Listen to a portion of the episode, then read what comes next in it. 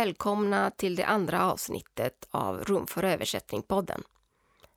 Översättarna Elena Jonsson och Kristoffer Leandor samtalar med Jans Federmark om fantasyöversättning i allmänhet och om författaren Ursula Le Guin i synnerhet. Programmet spelades in innan Ursula Le Guin gick bort i januari 2018.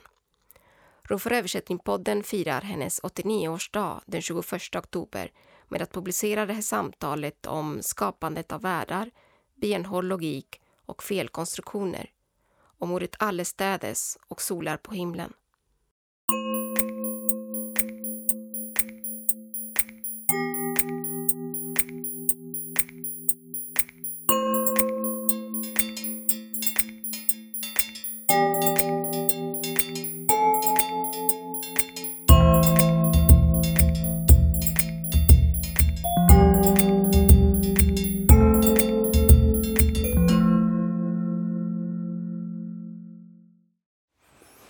Välkomna till Översättarpodden. Välkomna Kristoffer Leandoer och Lena Jonsson. Vi ska prata fantasyöversättning, för det är någonting som ni har väldigt stor erfarenhet av bägge två. Och vi ska fråga oss om fantasyöversättning skiljer sig från vanlig översättning. Eh, min första reaktion på frågan hur, vad det är som skiljer fantasyöversättning från annan översättning, ja. det är att det är mycket, mycket besvärligare att hantera eh, beställarna, det vill säga redaktörerna. Eh, det finns eh, en massa... Överhuvudtaget, genrer är besvärliga. För att det finns så enormt mycket förförståelse kring en genre, vad som, vad som gör en genre. Och som översättare tycker jag att att fantasyöversättningar hämmas jättemycket av förförståelsen av vad som är fantasy. Du menar att eh, man, man, tänker att det här är fantasy och förhåller sig på ett speciellt sätt, har vissa förväntningar? På språkliga förväntningar. Till exempel så vet jag inte hur... Jag, jag har översatt den första fantasybok jag den första renodlade fantasybok jag översatte var Aragon av Christopher Paolini. Och eh, där kommer jag, där kom jag ihåg en massa diskussioner med, med redaktören om att man inte fick använda svenska mått. Mil och kilometer och sånt, för det var verkligen inte fantasy. Fantasy ska det vara aln och famnar och fjärdingsväg. Och, så, som att det finns, det finns någon sån här eh, förförståelse att fantasy ska liksom äga rum i någon slags nordisk, eh, icke-anglosaxisk Eh, framförallt inte romersk då, eftersom de här mil och kilometer är romerska mm. mått. Eh, men lite så här medeltid.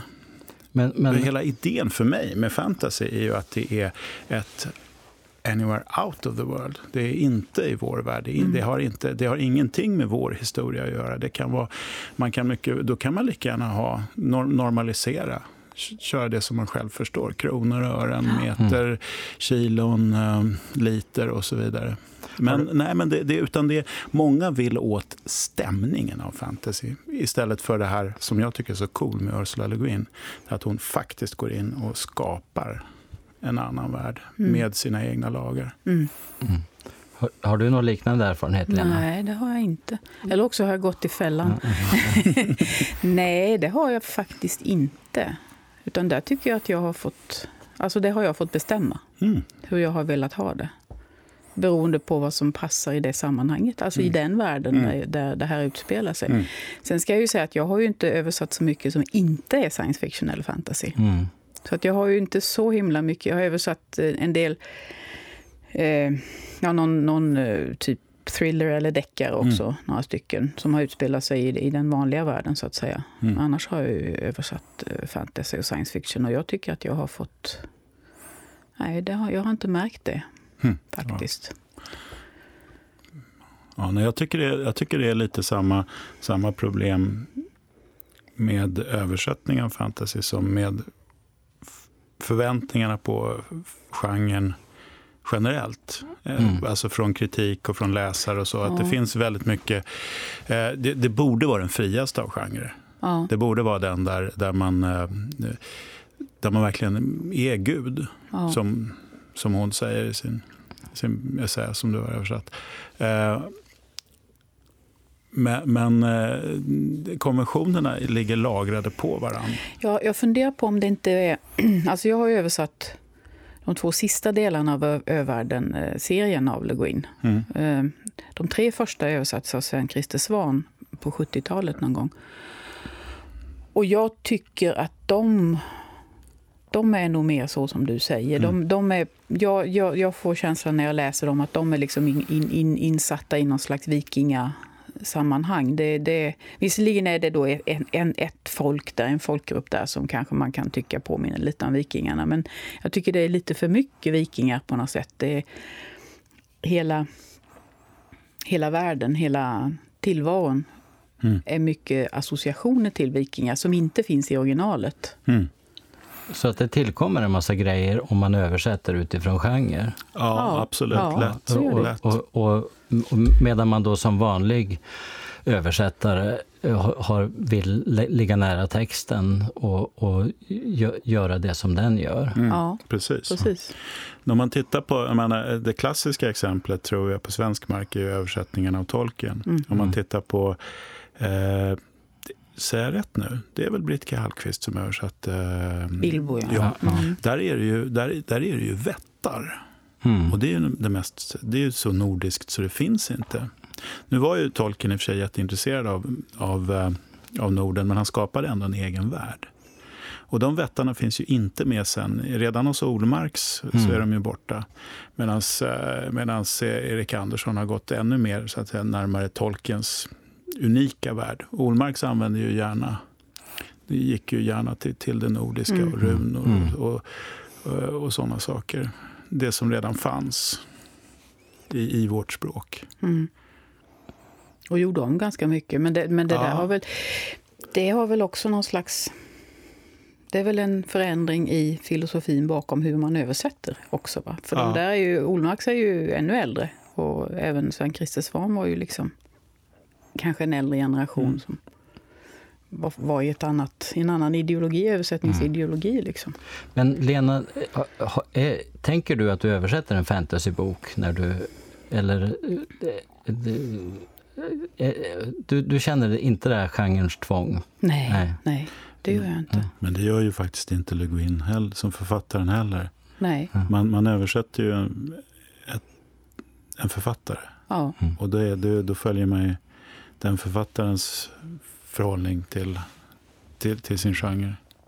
Så, så, måste det vara. Och hon är ju hon är en av de friare författare som finns. Ja visst, och hon har ju inte bara skrivit fantasy och science fiction. Hon har ju skrivit, hon har ju skrivit eh, om vår värld också, fast, mm. fast eh, de här Malafrena-böckerna som utspelar sig i, i Europa. Mm.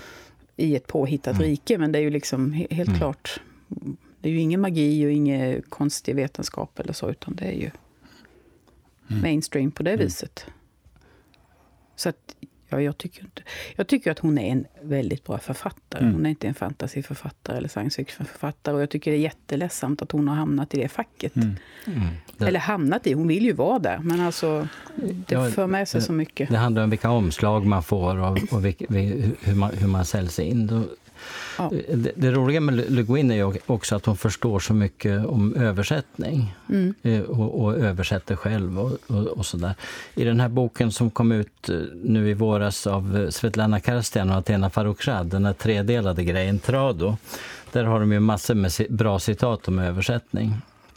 Och då, då är det ett Ursula Le Guin-citat där som, som jag tycker borde in i samtalet, så jag läser upp det. Översättning är helt och hållet mystiskt. Jag har mer, allt mer börjat känna att skrivakten i sig är översättning, eller mer liknar översättning än någonting annat. Vad är då den andra texten, originalet? Jag har inget svar. Jag antar att det är källan, det djupa hav där idéer simmar, idéer som man fångar i nät av ord och skinande svingar i båten. I metaforen dör de där, stoppas på burk och äts på mackor. För att, för att föra över något till andra sidan behöver man en båt eller en bro. Men vilken bro? Alla metaforer förstör sig själva. Och jag blir kvar med den envisa känslan att komposition, oavsett om det handlar om poesi eller prosa, inte skiljer sig så mycket från översättning. Så att hon känner sig som en översättare när hon skapar världar. Mm. Och, och, och det, det, det, som är, det, det, som är roligt i hela den här eh, diskussionen och de problem som uppstår med ordet fantasy, med, med genrebeteckningen fantasy är att man tänker sig att eh, det handlar om original och kopia. Det är en fråga om original och kopia och en, en eh, realistisk bok eller någonting som handlar om vanliga människor, den tänker man sig som en kopia av någon sorts original, även om det är påhittat. Medan mm. fan, fantasy är helt och hållet påhittat.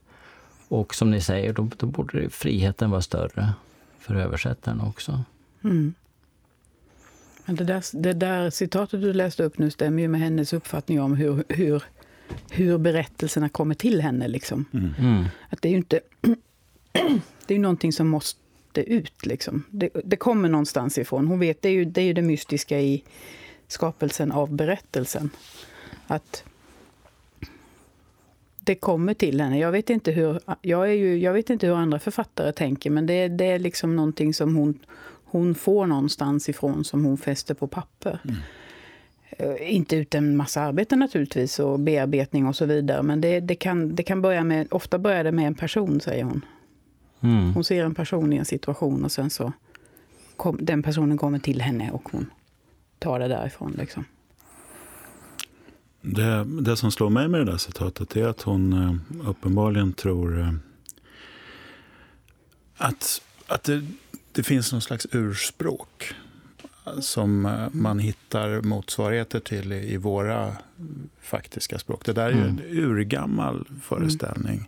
här om Adamsspråket. Mm. Att, mm. Det som talades före, före Babel. Och, att, eh, och just att, som gör oss alla till översättare även när vi pratar, pratar våra egna språk. Mm. Um, det sanna språket. I, ja, det sanna språket som man, ja, ja. som man försöker hitta, hitta till på olika sätt. Det är en jätte en jätteromantisk föreställning.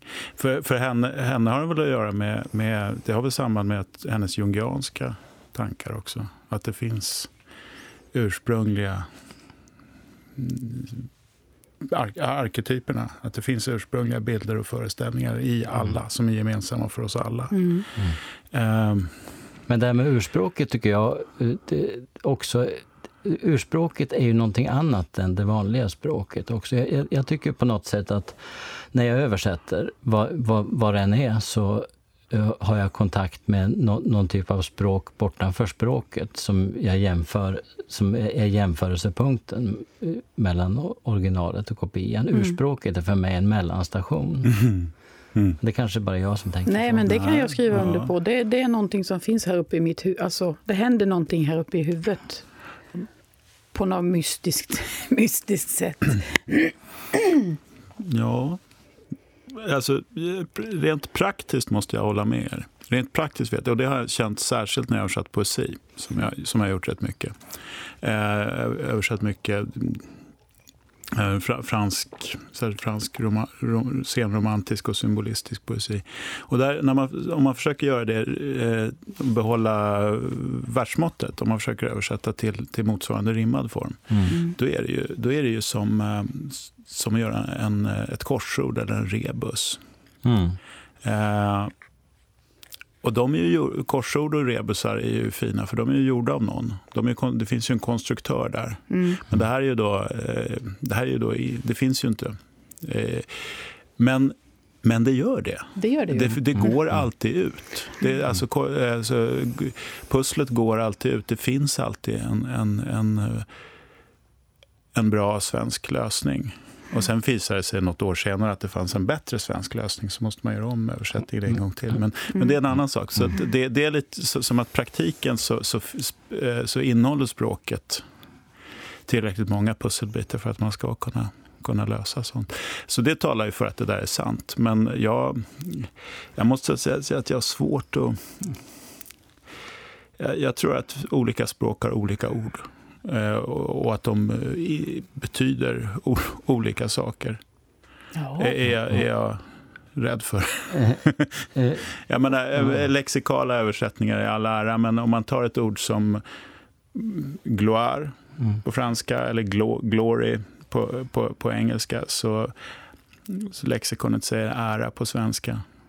Men det är ju en väldigt blek återglans. Mm. Men, det, men det motsäger ju inte det som John säger. Det är ju Nej. liksom, eller snarare tvärtom. Det tycker jag Nej, mellanstationen, nej, men mellanstationen, det är sant. Det är sant, det stämmer. Ja, alltså översättningen är för mig urspråket på något sätt.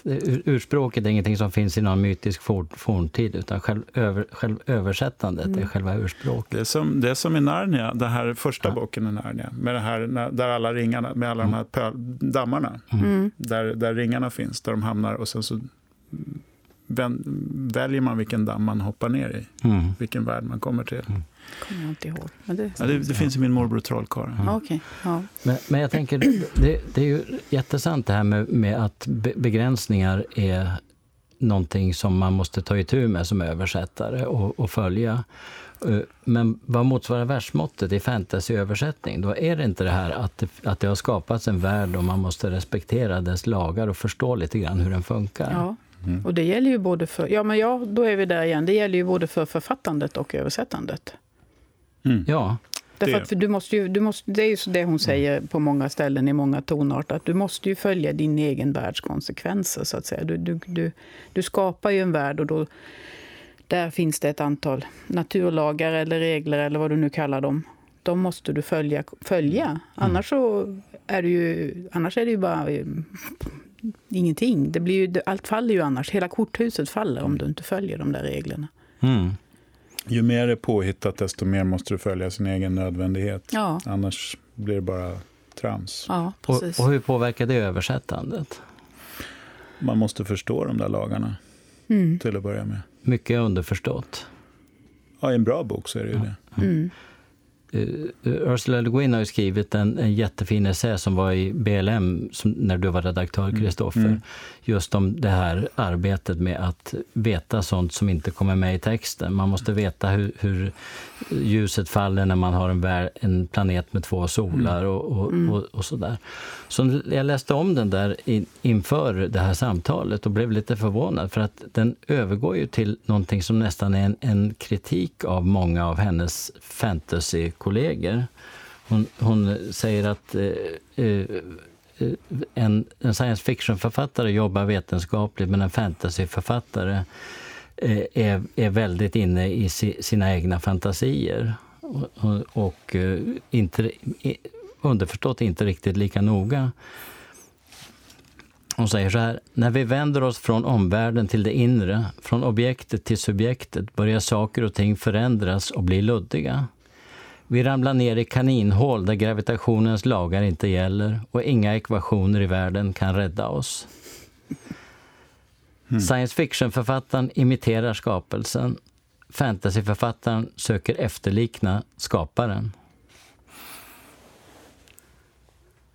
Mm. Ja.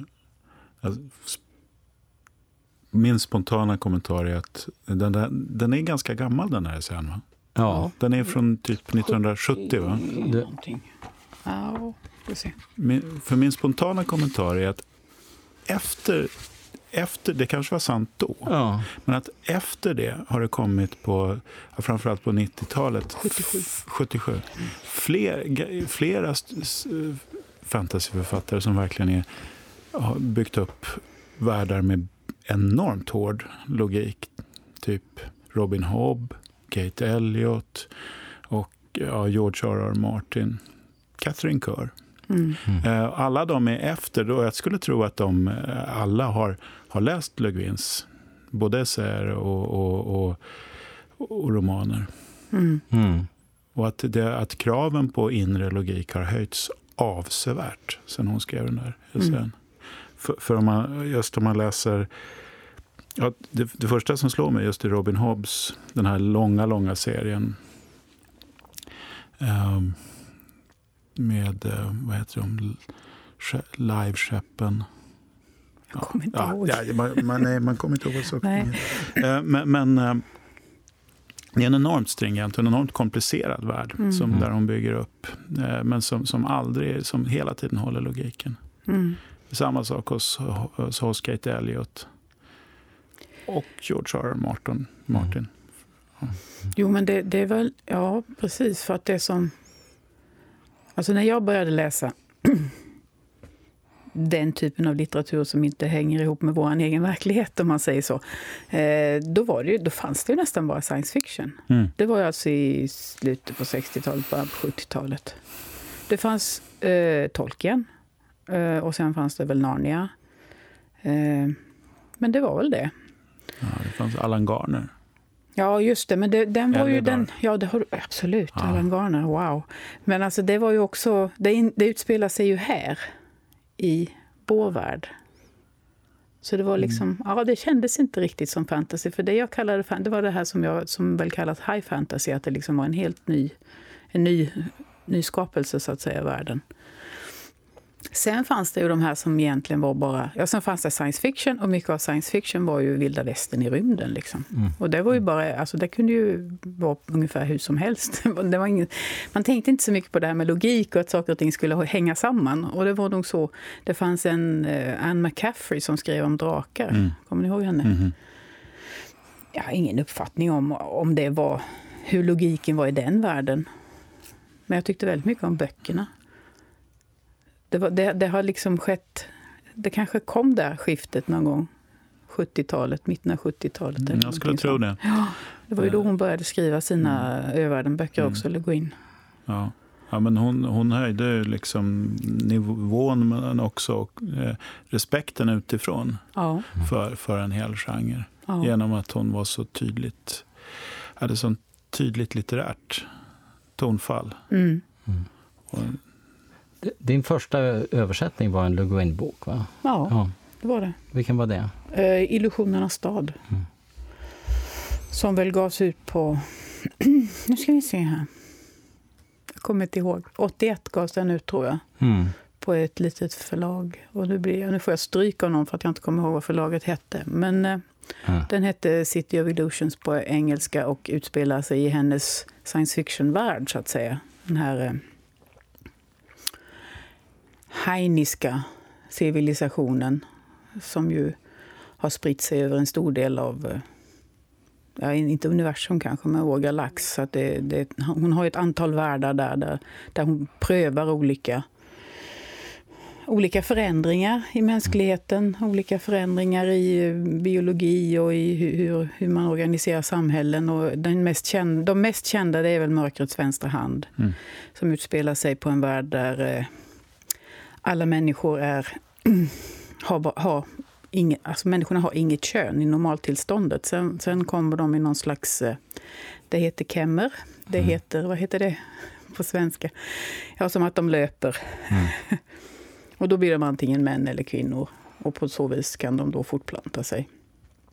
Och sen är det Kevek, på, Kevek som den heter på svenska, som utspelar sig på en planet och dess måne och på den här månen så har eh, ett gäng eh, anarkister blivit förvisade. Eller det var väl en kombination av förvisning och att de åkte dit frivilligt för att kunna starta sitt eget samhälle där.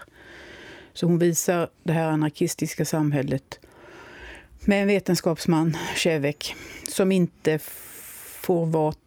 Han får inte utöva sin vetenskap på det sätt han vill där han är lite för individualistisk och lite för speciell. Så då får han lov, som den första människan någonsin, att åka tillbaka till moderplaneten. Så man får, man får se, moderplaneten påminner ganska mycket om vårt samhälle som det ser ut idag. Så man får se hans blick på båda de här samhällssystemen. Och, och, och man får se... Alltså det är definitivt ingen utopi, den här Anares, som månen heter, där de bor, anarkisterna. Utan det är en en ganska, som man kan tycka, realistisk skildring av hur ett samhälle kan förstenas även om det från början har ambitionen är, är god. Liksom. Så, så att när du skulle göra din första bok, då var du tvungen att sätta dig in i en hel, världsord, hel påhittad världsordning? Ja, och det hade jag ju gjort i och för sig. Du, du var nörd redan? Jag var nörd redan då. Jag hade ju läst eh, de här böckerna. Alla, alla, jag hade väl läst allt som hade kommit ut. Först läste jag dem på svenska, men sen började jag läsa dem på engelska också. Mm. Så, så det, det, var, det, var, det var ingen främmande värld för dig? Nej. Eh, och, och, och, jag hade accepterat världens premisser. Men alltså, mm. för, för mig, eh, eftersom jag är den sortens människa som, som, som klarar det. Alltså jag har på något vis behållit barnasinnet, säger mm. ju de som inte läser mm. den här typen av litteratur. Jag, jag, jag, kan ta in det, jag kan acceptera att acceptera en annan världsordning på det viset. Det är ju inte alla människor som kan mm. det, gubevars.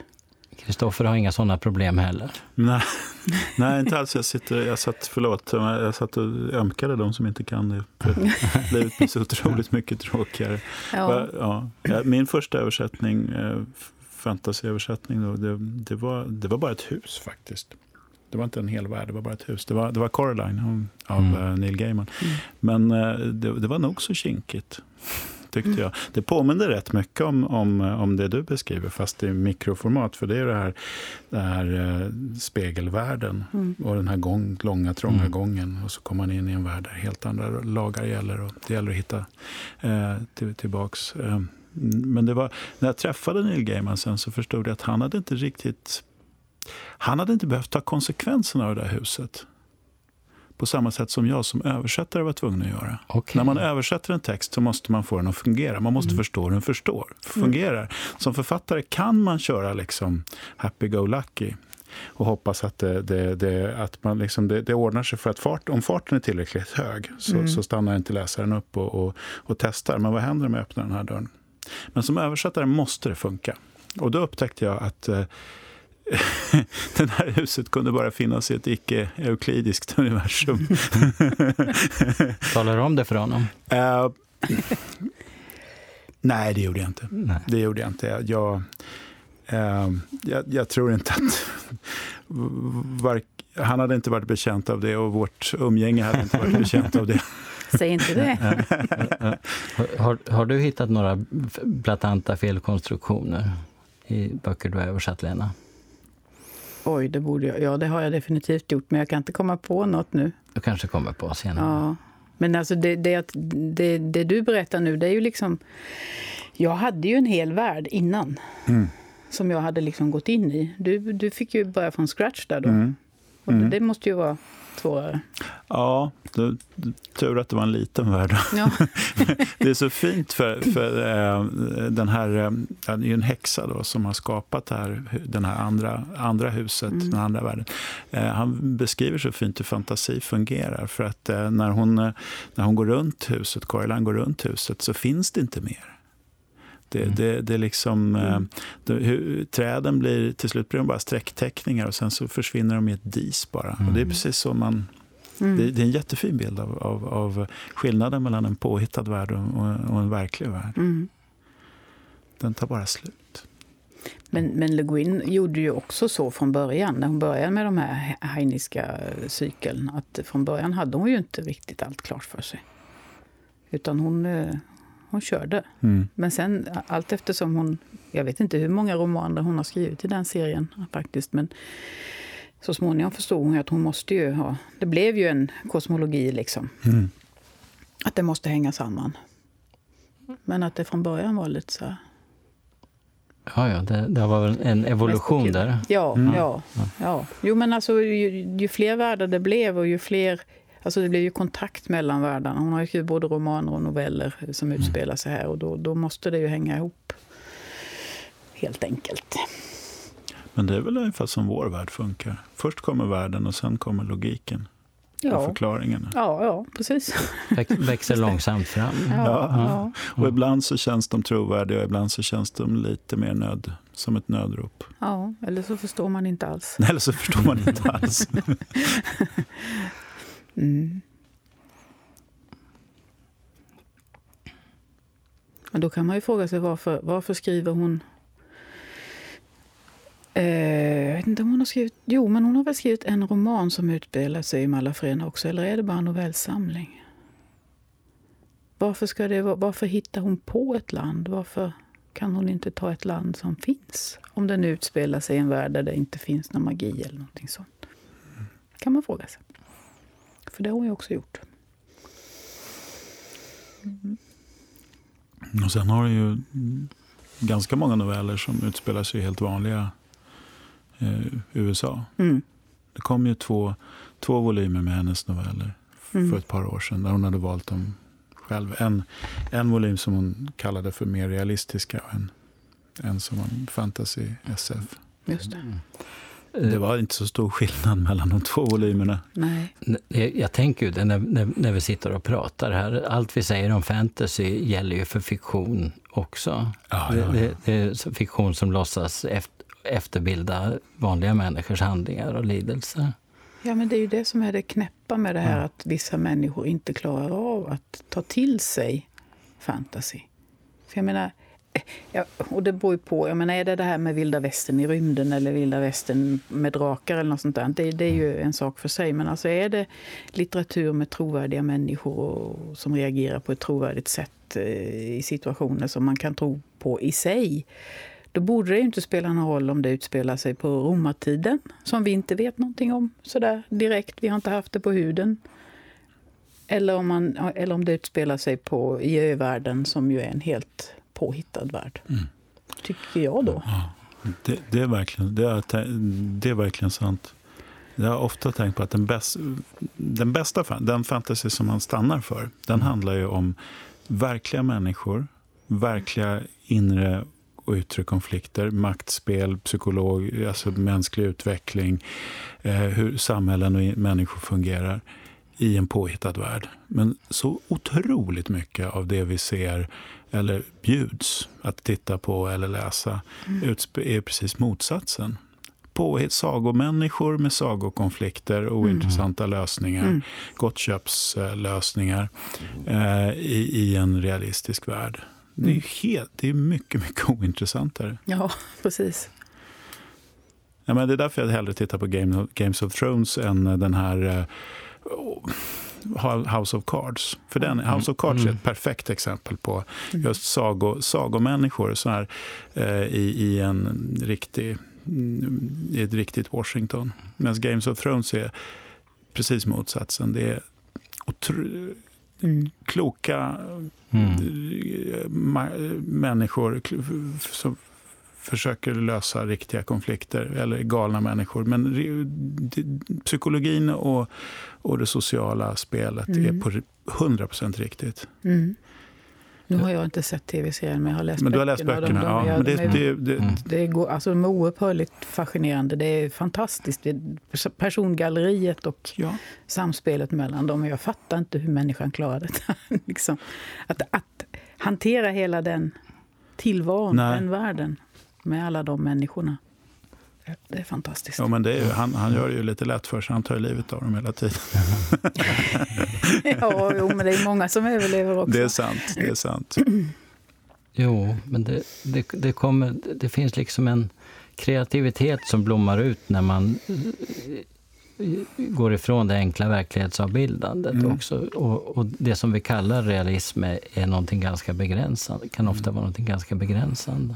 Men om man börjar med att slänga upp två, två som är hennes exempel, två solar på himlen. Mm. Mm. Då har man gjort det så fruktansvärt svårt för sig att, att övertyga någon annan om att det här är på riktigt. Det här ska du ta på allvar. Så att man får liksom lägga allt krut på att göra det tro, människorna så sannolika och trovärdiga och konflikterna så sannolika mm. och trovärdiga som möjligt. Mm. Men om man går ut bara här, placerar sig på, ja, nu var på Vallalavägen och jag gick mm. en, en, mm. en eftermiddag i maj, då behöver man inte det. Då kan man ha vilka liksom mm. spelkort som helst som går där. Spade, knäckt och hjärtedam. Mm. Just det. Just det. För, men, men gör anspråk på att vara riktiga personer. Precis. Mm. Så att det på ett sätt är skapandet av världar ett, ett, eh, en, en, samma sak som ett världsmått. Det, man tvingar sig ja, att skärpa sig lite. Ja, och, och då Precis. måste man göra sitt bästa. Ja. Och, Ja, inom de ramarna, ja. ja mm. precis. Mm. Mm. Men jag tänker, Kristoffer, översätta en helflummig bok som eh, Eragon. där, där, där, där, där det verkligen som det verkligen bara bygger på det, det, det fantiserande. Mm. Um. Den, den ligger kanske utanför det här, vårt resonemang. Alltså den, den är skriven av en 16-åring. Ja. Um det kan väl, kan inte det räcka? man, ska, man ska vara solidarisk med det. Man, jag, tänker, sina, tyvärr, sina jag har inte läst det. Jag, jag, tänker mest på själva översättningsarbetet. Det, ja, man, man det, var, det var så. Det var, en av, det var nog... Det, det är lättare att översätta en författare som har sin egen benhårda logik och vet, mm. och både i språk mm. och i, eh, i, i, i, berättande, som vet vart eh, han eller hon är på väg och, mm. och varför orden står på sidan, mm. än någon som liksom prövar sig fram. För det blir, då har man inget att hålla och förankra sin översättning i. Eh, när, när ena ordet står i originalet, fast man har en känsla av att det skulle kunna vara ett annat ord istället. Det finns något godtyckligt då. Mm. För mm. översättning i sig är ju en kamp mot godtyckligheten hela tiden, i varenda mening. Man får mm. kämpa liksom för att säga att det finns ett ord som är rätt. Det finns ett av alla de här svenska synonymerna som är mer rätt än alla andra. Men det måste ju vara lätt, i den situationen måste det vara lätt att hamna i det där att man vill liksom hjälpa till och bättra på. Och, liksom och då, då, då har man förlorat. Mm. Då har man förlorat. Det får man inte göra. Det är, det är en dödssynd. Men det har man ju gjort. Eller det har jag gjort i alla fall. har du det? Ja, ja, ja. Och det har väl varit någon sån där äh, drakhistoria. Som inte har varit så där himla välskriven. Nej, nej, man har man har ett ansvar inför läsaren, mm. Eh, att eh, den inte ska bli alldeles lost. Mm. Ja, fast man har också skrivit på ett kontrakt där det står att man inte får förändra i, i, i originalet, texten. Alltså det är ofta man är, eller ofta, jag försöker bara översätta bra böcker, men där man är frestad att tajta till lite grann. Att mm. det, här vore, det, vore, det här skulle kunna gå att säga så otroligt mycket effektivare. Mm. Mm. Eh, då får man ta fram kontraktet och läsa det. Jo, det... Eller så ringer man till redaktören. Nej, men redaktören har inte skrivit kontraktet. Kontraktet är med... med det, eh, och det, man skulle inte vilja bli behandlad så själv. Nej. Man skulle inte vilja att det satt någon på andra sidan världen och visste bättre än man själv. Men det finns också en, en, någon sorts mellanväg i de här situationerna. Att man, man gör sitt bästa för att det ska bli så bra som möjligt ja. ut, utan att ändra. Mm. Utan att ändra, precis. Ja. Ja. Jo, men det, det och, man försöker, precis. Det, det, är en ganska trevlig, det är en ganska ja. utmanande balansgång. Ja. Mm. Fast det är roligare när man slipper. Det är roligare när man vet att det finns en absolut ton, en absolut gehör. Mm. Det gäller bara att mm. hitta den och så mm. hålla sig i den. Och så mm kommer vi ut på andra sidan. Det är mycket lätt, roligare och övers- mycket angenämare att översätta bra böcker mm. än dåliga. Ja, det är det.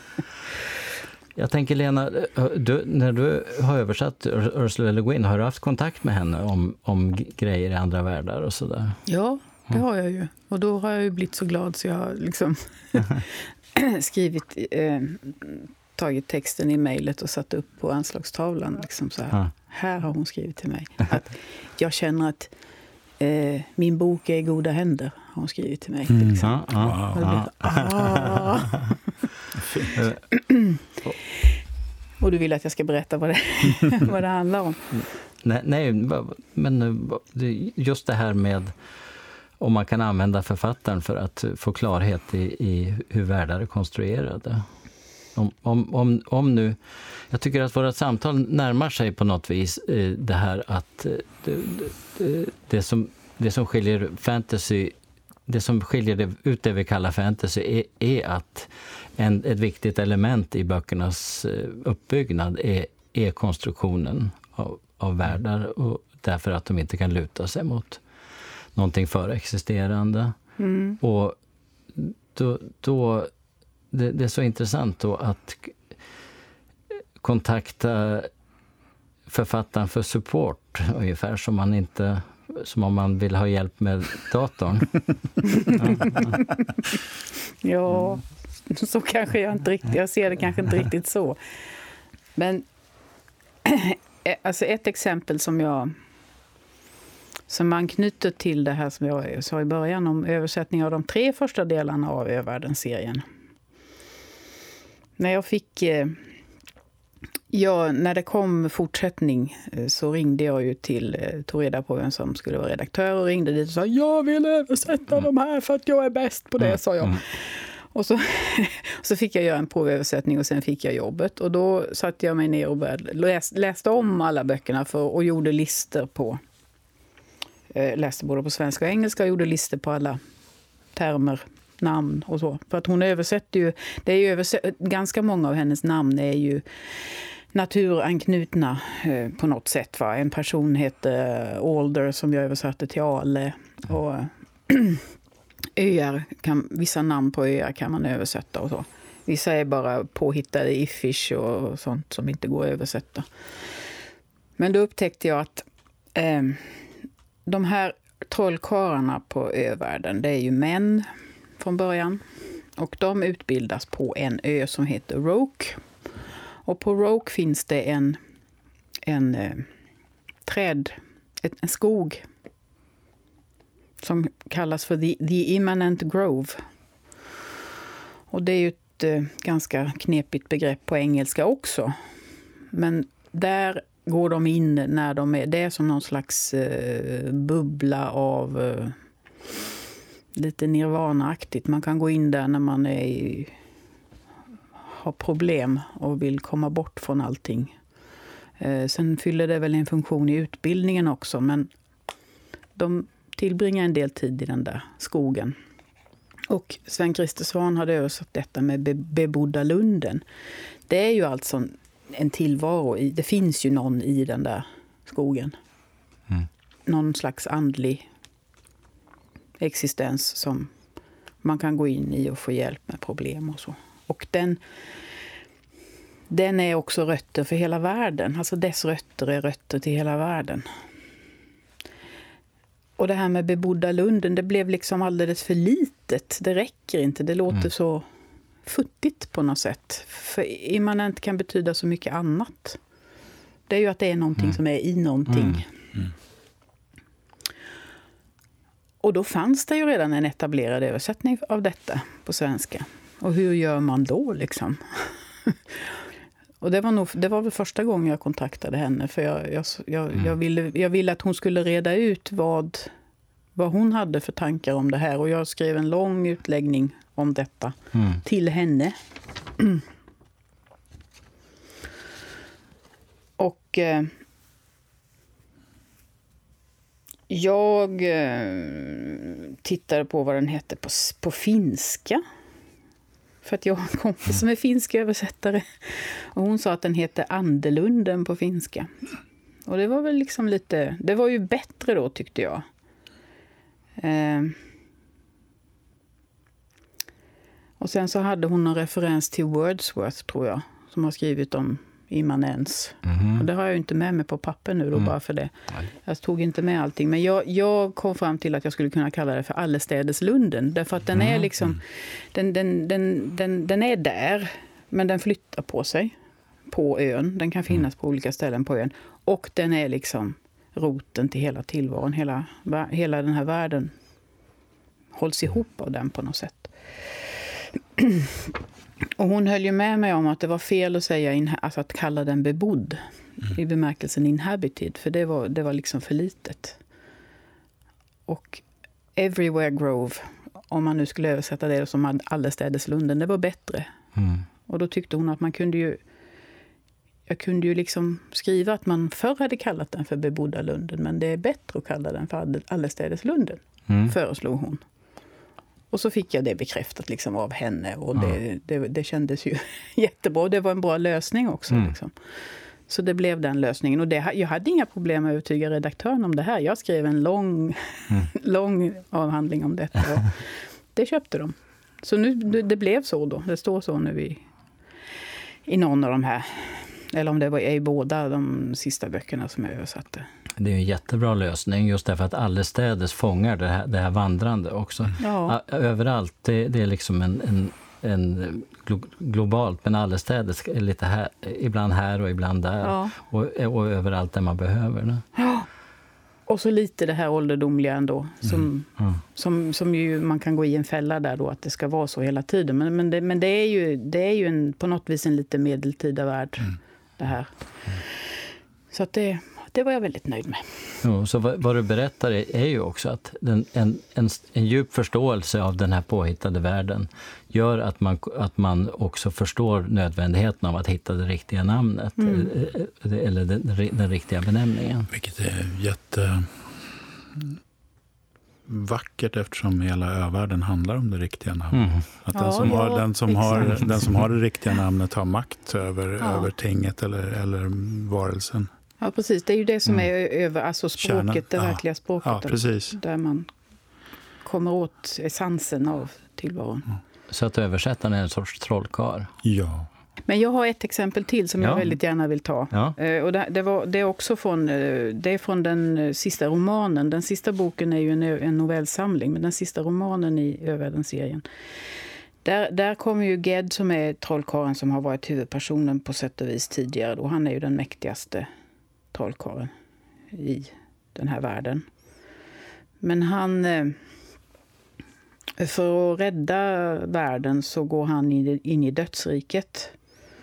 Eh, och i och med att han gör det så förlorar alltså han förlorar sin, han förlorar sin kraft. Han förlorar mm. sin magiska kraft. Och han eh, får hjälp därifrån av en drake som, kör, som kör, draken kör honom hem, flyger honom hem till, eh, till eh, Gont där han eh, kom ifrån och där han gick, började gå i lära hos en, en gammal trollkarl. Och den här gamle trollkarlens hus på klippan alldeles intill där draken landar med Ged. Där bor nu Tenar som var med i en tidigare bok som var prästinna. Och hon, hon, bor där och hon har tagit hand om en, eh, ett eh, skadat barn, eh, en flicka som har blivit misshandlad av sina fosterföräldrar och lämnad att dö. Och den, den flickan har Tena tagit hand om. Eh, och sen är det, sen, Ged han har inga krafter kvar, så att han, han stannar kvar i huset medan de här två kvinnorna ger sig ut på äventyr. För nu har Le Guin kommit på att hon är ju faktiskt feminist och nu måste hon liksom ja, ta konsekvenserna av det. Och sen är de ute på äventyr och Ged han är hemma och tar hand om getterna och löken och aprikosträdet och gamla faste Mossa som är en sjuk häxa och så. Och sen kommer, när, när Tenna kommer hem, tillbaka i slutet av boken, då, då, då står det att eh, Ged has kept house. Alltså, han har skött hushållet. Mm. Och det var ju också en sån här, sköta hushållet. Han har varit hushållerska. Hur, hur bra är det liksom? det låter ju... Det låter ganska nedlåtande, tyckte jag. Så jag vill inte, jag vill inte, säga, jag vill inte skriva det, sköta hushållet. Sen vet jag att härden har, ett, har härden, alltså att vakta härden fick mm. jag för mig att det skulle heta. För det, dels finns det i eh, Mörkrets vänstra hand finns det härdar som har en viktig betydelse. Mm. Alltså att det, det är något slags centrum av mm. eh, socialt centrum. Och då tänkte jag att man kan väl kalla det för vakta härden istället. För det känns som ett, det är ju det man gör i ett hem. Och så skrev jag det till henne. Mm. Då hade jag också läst en essä av någon som heter Margaret Mahy, Mahy, Mahy som också skriver fantasy. Mm. Uh, och hon hade skrivit så här att While Tenar has been away, Ged has kept house. It seems to me that the story properly understood tells us this is as profound and meaningful as anything he has achieved as Archmage. Mm. Mm. Det är alltså en oerhört viktig och eh, betydelsefull syssla. Och det håller hon med om. Eh, hon sa att hon kan inte ge mig något definitivt svar på hur jag ska skriva, men, men hon, använder den här hon använder den här dubbelmeningen helt mm. medvetet. Mm. Därför att det, det är liksom, mm. hon, hon, är liksom inne på samma spår.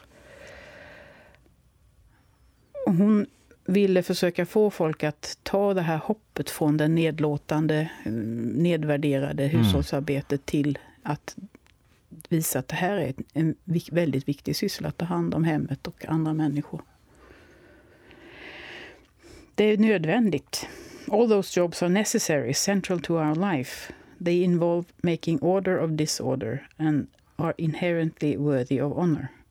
And relegating them to women is only one way, one of many ways of devaluing them.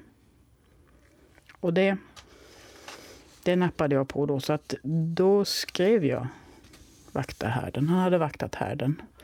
Och likadant i en annan scen i boken där den unge kungen ligger medvetslös i vår värld därför att han är i dödsriket för att utföra en, ett uppdrag av något slag. Så människor, kvinnorna som är omkring honom, liksom, vad ska vi göra? Han ligger där och är död. Stanna här, vakta honom, vakta mm. härden. Mm. För det är liksom... Det är en värdefull uppgift att göra det. Ett jättefint exempel på gott översättningsarbete, tycker jag. Eh, just det där att, att känna någonting som man skulle kunna, om man jobbade för snabbt, för, förbise och, och göra alldeles mm. för enkelt. Finna att det här är ett centralt tema. Gå tillbaka och hitta ett gammalt ord som fungerar. Mm. Och Det är därför vi inte ska slentriananvända de gamla orden. För De är så bra mm. att ha som mm. när man behöver den där extra växeln. Det här verkligen lägga en tyngd. Mm. Så finns de, mm. de gamla orden mm. med, med, sin auktoritet. Mm. Man ska vara lite var, varsam med dem. Jag tänker på det att vi började med att prata om eh, hur slentrian översättning där, där, saker ska vara gammeldags och, mm. och fornnordiska uh, tynger ner hel, hela stilen och gör, gör böckerna onjutbara. Mm. Och så slutar vi i, i någon sorts insikt att vi, vi måste vara, lära oss att hantera de gamla orden när de behövs mm. och inte stoppa in dem automatiskt. Mm. Precis. Mm. Precis. Mm.